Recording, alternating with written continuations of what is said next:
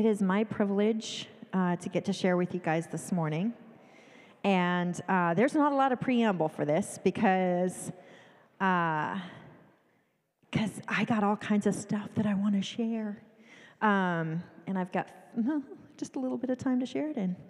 Um, no, we have been in this uh, series on the book of Mark, the Gospel of Mark. And uh, we started this, I had to look this up. We started this uh, September 4th. Kevin got up and he shared September 4th, 2023, 22, last year, this year.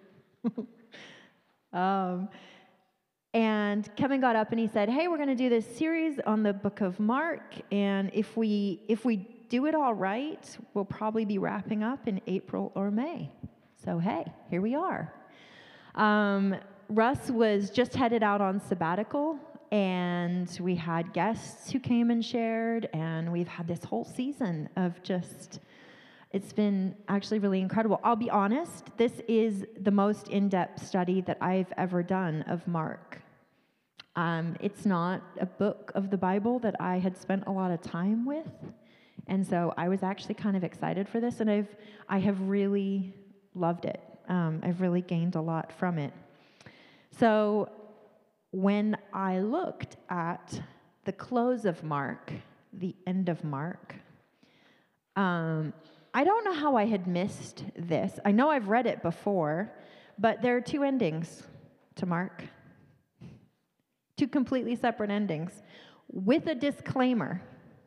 How many disclaimers are there in your Bible? There's a real disclaimer in, in my Bible over the end of Mark, a full blown, like, some scholars believe that this is not the true ending, but we're going to put it in anyway. So I was like, oh, oh, this will be fun. Um, so as we look at this passage as we look at sort of our recap. Um, I'm going to recap a little bit about Mark. I am going to talk a little bit about kind of the setup for the end of Mark. And then I'm going to talk about this really weird double ending. And instead of focusing a whole lot on the content of the two endings and doing a sort of like, which one do we think? I'm going to talk about how Scripture works. How do we end up with the Scripture that we end up with? Right? Like, how, how do we get the Scriptures that we get? And why are they considered canon?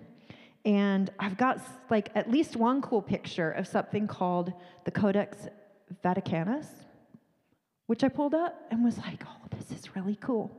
So yeah, that's it. So we're gonna we're gonna actually be looking at some of these, like how do we get here?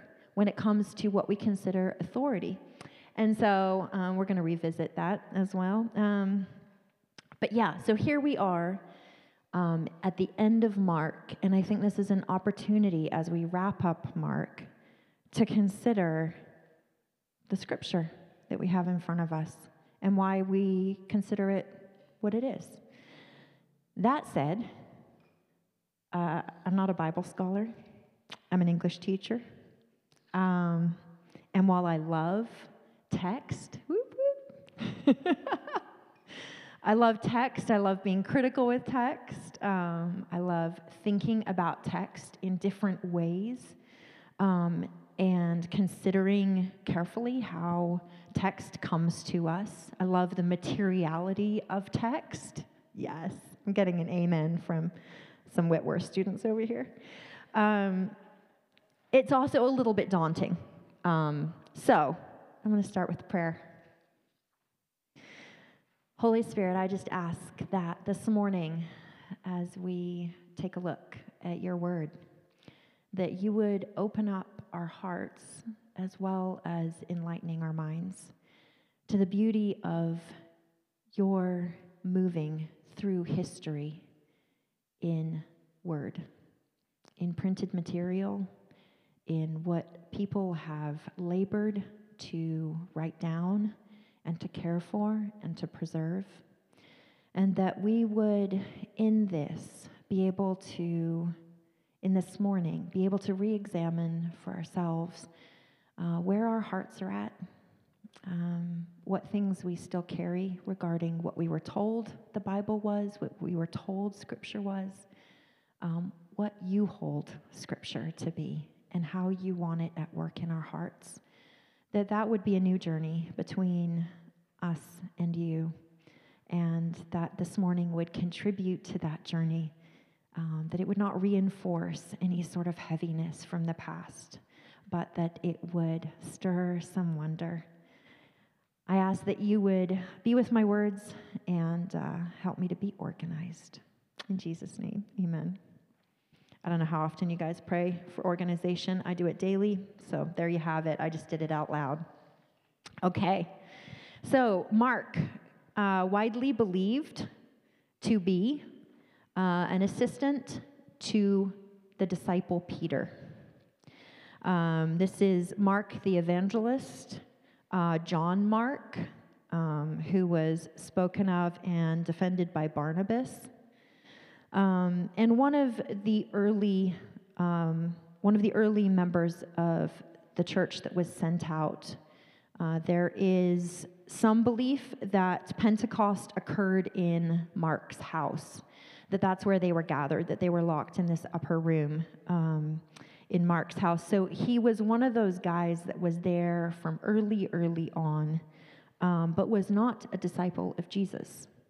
And so, what we have in the book of Mark, which uh, scholars do believe to be the earliest gospel that was written down, um, that Luke and Matthew take their cues from the book of Mark, and that quite possibly Mark, the book of Mark was written down in Rome um, in the same year that the temple in Jerusalem was destroyed.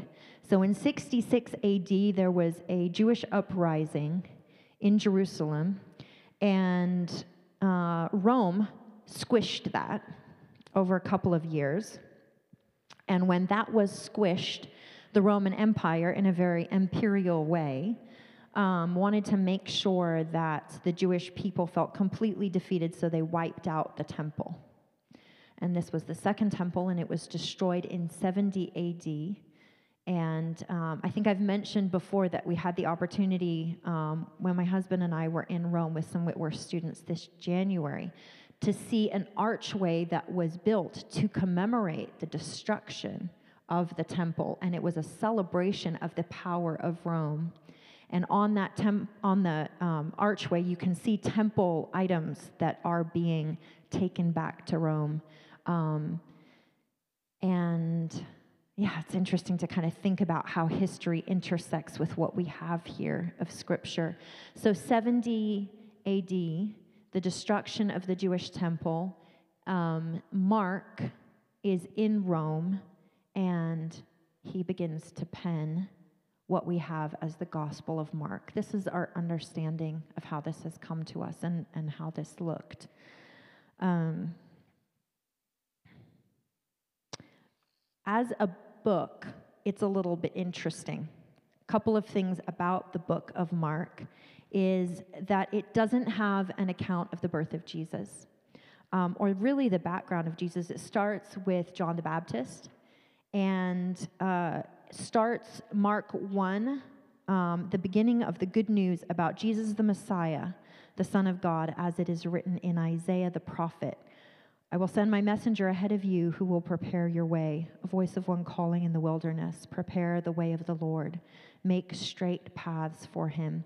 And Kevin pointed out in his introduction to Mark that really this is this is an acknowledgement that um, the children of Israel had been waiting 400 years for the fulfillment of prophecy of the Messiah.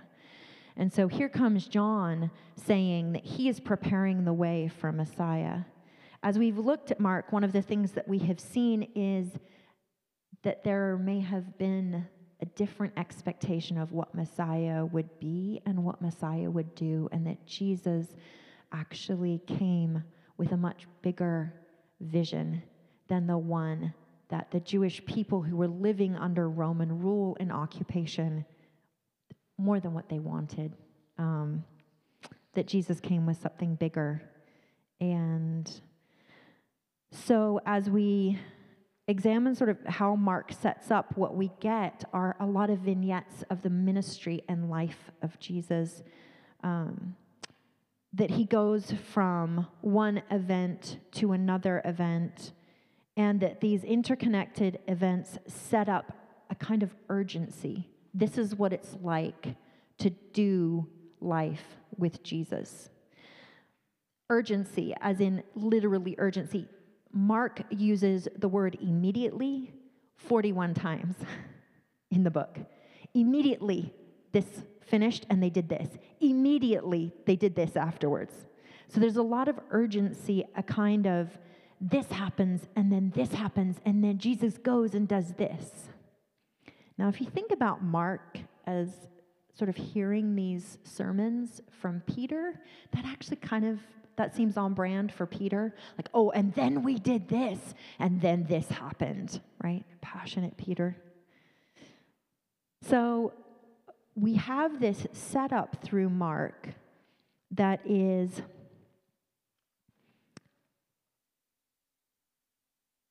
what is discipleship? What it is to live life with Jesus. We live life in a way that is sometimes urgent. There's an urgency to the burden that we carry for the kingdom especially in the opposition of what we see in our culture and the embracing of an imperial mindset. That we live lives that are a little bit peculiar, that are quietly generous, that we desire to be people of humility. And then we get through these stories of the life of Jesus to the death of Jesus, and then the resurrection. And then Mark suddenly ends. And it's odd, it's weird.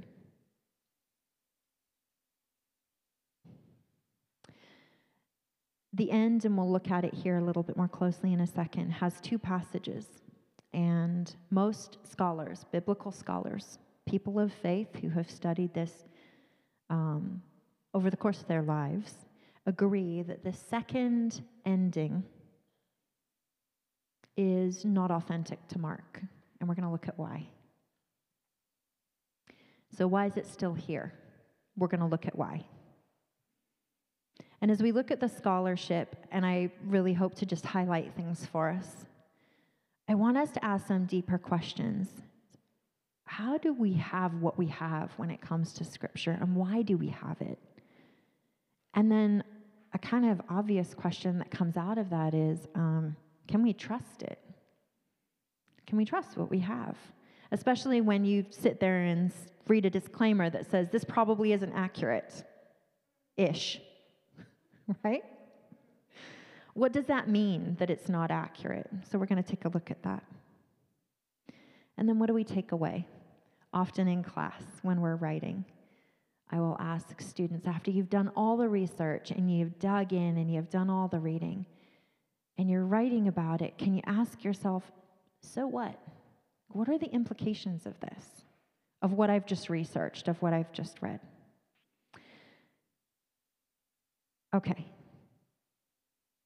So, you ready? Here we go. We have when we look at the evidence of Mark, we have external evidence, we have internal evidence for what is Mark. The book of Mark is based as we have it. When you open your Bible, when you flip open your phone and you're at the book of Mark, it is based on what we have, is based on approximately 1,600 different texts that have been preserved through antiquity and history and condensed and studied and cross examined to be what we have now when you reference the book of Mark, what we have just looked at for the last nine months. 1,600 different texts, and the majority of those texts have the second ending as the ending. So, why a disclaimer at all? If you have a majority of texts that say, and, and by majority I mean like, like 98% of them have that second ending. So, why not just go with that? Like, that's the second, like, that's the ending. Well, there's a difference between quantity, right, and quality. So, you can have 1,600 texts that identify that, like, yes, we've got this second ending in here, but what if just a couple of those early, early texts that are the best preserved don't have it. What does that mean? Why is that important? So, we have, when we look at those texts, a question regarding age, regarding authority. Okay, so here's where it got kind of fun as I was doing some research. Um, this idea that as scripture was being written down, that it was influenced by the places where it was being written down and preserved. That the book of Mark has two really prominent influences. One is an influence that came out of Alexandria, which is actually traditionally where it's believed that Mark was martyred. That he was a bishop in Alexandria, and that at the age of about 56, um, that he was martyred in Alexandria um, because they didn't love that he was saying that there was one God and that they should turn away from their gods.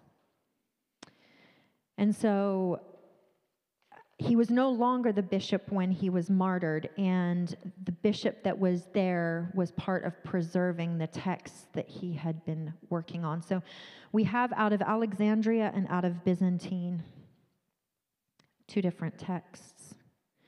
The oldest witness to Mark, and we'll put that Codex Vaticanus back up on the screen. The oldest witness to Mark and the most consistently preserved, carefully preserved, is the Codex Vaticanus. This goes back to the fourth century, so 300. This is held by the Vatican in their secret archive. And as you can see, here's what's curious about it. As Mark ends, and I can't blow this up, unfortunately, I did try. Um, but as Mark ends, there has been space that has been left. And you can see some writing over there on the right side. That's actually what is coming through um, from the other side of the page. But there was all this space that was left, and people thought this was really curious. It was almost like the scribe knew there was more room or left room to put more in. And there was kind of a curiosity about, well, why would you leave all that extra space? Was the scribe aware that there was more to be added? And is that important? This text has, this particular text has been considered the authority on other texts, that it is so thorough, so clear. And it doesn't have that second ending. Here's what's difficult, though. Two of our earliest church fathers, Irenaeus in 180 AD and Tatian in 170 AD, both quote that longer ending, both quote the second ending. So, going all the way back to within 100 years of it being written, 200 years of it being written, people are quoting it. So, that second ending is that old, it's that original. This might be some of the reason why people have been hesitant to say, absolutely, it's this or it's this. Because Christians have been preserving both since some argue 95 AD. So if it was written in 70 AD, and people have been quoting it since 95 AD, right? So then the question sort of arises well, okay, why, why would you take it out? Is it because there's content in it that disagrees with anything else? Like, you start to look at motive. Why would you, why would you take it out? Why would you not have it in there? When you read it, and we'll do that in a second, when you read it, it sounds really different. And there's some content in there that sounds really different, but none of the content could be proven to be contradictory to any of the rest of Mark. None of the content could, but the way that it was written could.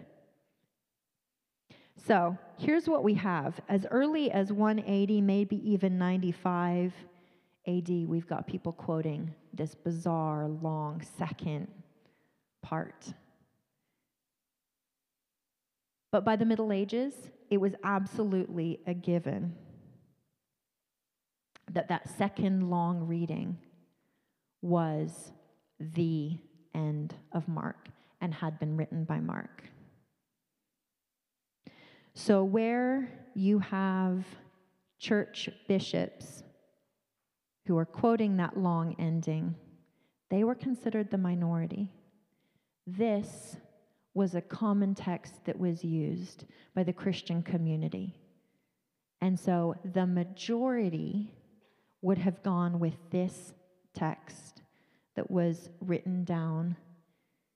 They would have gone with this text. So the majority of Christians in the first, second, and third centuries would have gone with this older text, the shorter one. So by the Middle Ages, that had flipped. By the Middle Ages, we have a majority who think that this longer text is the one. So, what's happening here? This is how we get our canon of Scripture. It comes up through these moments of time.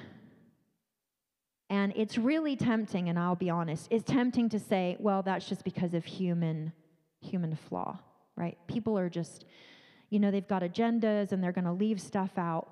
What is actually demonstrated here is hundreds and hundreds and hundreds of years of people being really nervous about their agendas. They don't want to leave stuff out, they don't want to get it wrong. What this journey of the book of Mark actually demonstrates is a faithfulness to understanding the power of Scripture and holding a kind of holy fear that if we take this out and we get it wrong, what do we like? What like what will those who come after us have if we all just keep doing that? So, what do scholars now agree about this passage? Well, let's go ahead and take a look at the passage. Rachel, did I give you the passage? Let's take a look at the first ending. Mark 16, 19. This is the, the traditional end of Mark, and this is believed by modern scholars to be the end of Mark. After the Lord Jesus had spoken to them, he was taken up into heaven and he sat at the right hand of God. Then the disciples went out and preached everywhere, and the Lord worked with them and confirmed his word by the signs that accompanied it.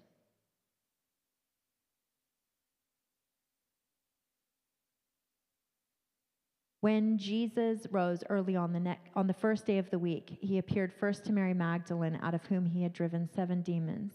She went and told those. This is the second, this is moving on. This is the second reading. This is added on. She went and told them who had been with him and who were mourning and weeping. When they heard that Jesus was alive and that she had seen him, they did not believe it. Afterwards, Jesus appeared in a different form to two of them while they were walking in the country. These returned and reported it to the rest, but they did not believe them either. Later, Jesus appeared to the eleven as they were eating. He rebuked them for their lack of faith and their stubborn refusal to believe those who had seen him after he'd risen. He said to them, Go into all the world and preach the gospel to all creation. Whoever believes and is baptized will be saved, but whoever does not believe will be condemned. And these signs will accompany those who believe. In my name, they will drive out demons, they will speak in new tongues, they will pick up snakes with their hands, and when they drink deadly poison, it will not hurt them at all. They will place their hands on sick people, and they will get well.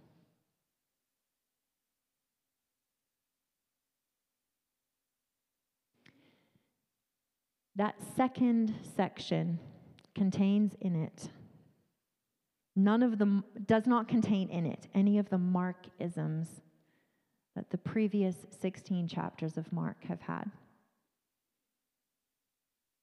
Mark had a very Jewish way of speaking. So, although he wrote in Greek, he used all these Jewish isms in his Greek. He wrote Greek as it was his second language, and that shows up and is completely consistent throughout the book of Mark. So we see this Hebrew influence throughout the book of Mark and right up through that first ending. And yet, it does not appear at all. None of those isms appear at all. Now, you could say, well, yeah, but isms, you have to have the right passage for one of those Mark isms to show up. Mark uses a Hebrew word when he uses the word and. And this, and this, and this, and then this happened, and then this happened. In that last passage, he doesn't use it at all. Travis Williams from the University of Exeter says the striking part of Mark is that he empl- employs the word kai and the word for and like a Jewish author.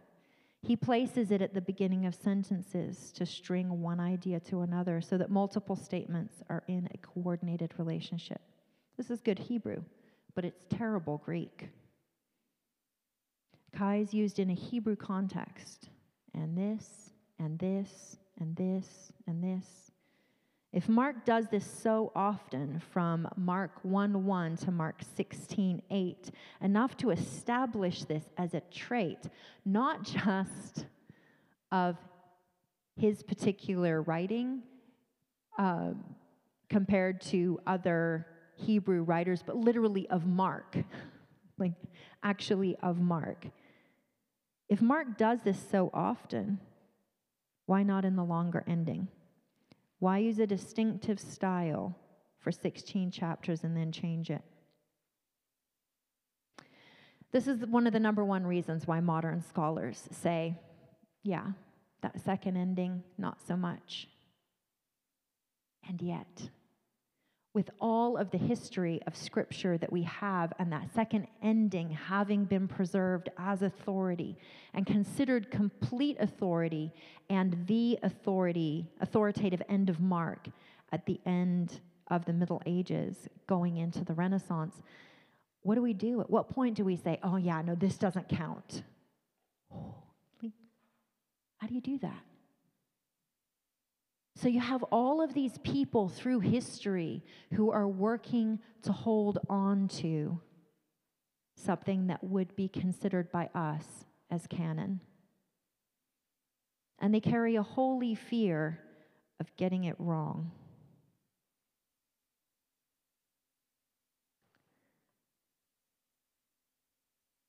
The verse was not added in, um, it got cut short, but at the end of the traditional version of Mark, the women are told, the women meet the angel.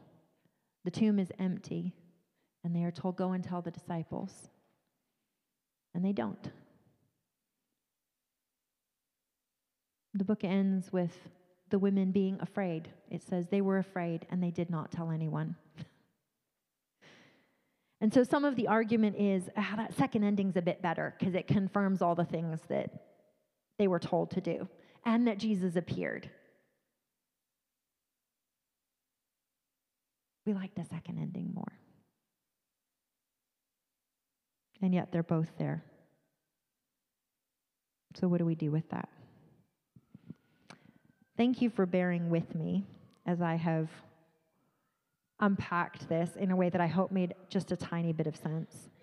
But here's, here's what I want us to think about as we head away from today. Scripture's weird.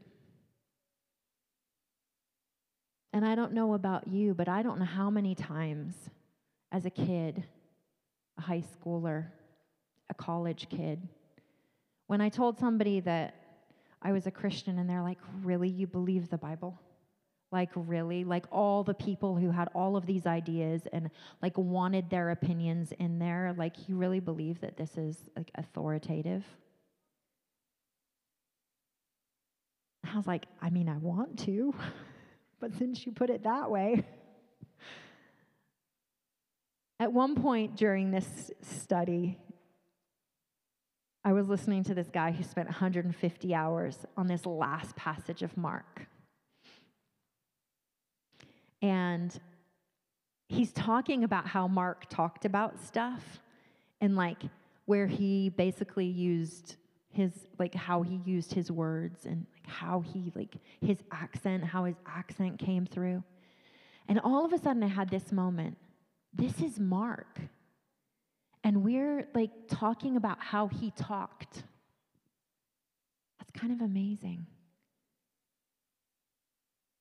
And then I thought, wait, like in the Middle Ages, like people were hiding these scriptures so that they could be preserved. People's lives were on the line so that these scriptures could be preserved. 1,600 texts survive. No no text, when you to sum up the Bible as a text, no text, no other text has been scrutinized as much as Scripture has been scrutinized. And it's full of anomalies. And we need to be okay with that. And I don't mean like you need to be at peace with it. I mean, we need to be okay with the struggle of that because the struggle is beautiful. It calls us into more, it calls us deeper.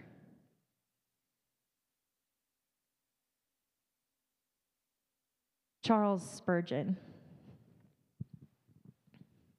Any chance to use a quote that has the word a soak in it? Some people like to read so many Bible chapters every day.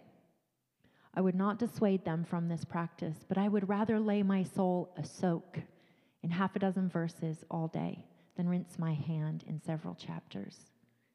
Oh, to be bathed in a text of Scripture and to let it be sucked up in your very soul till it saturates your heart.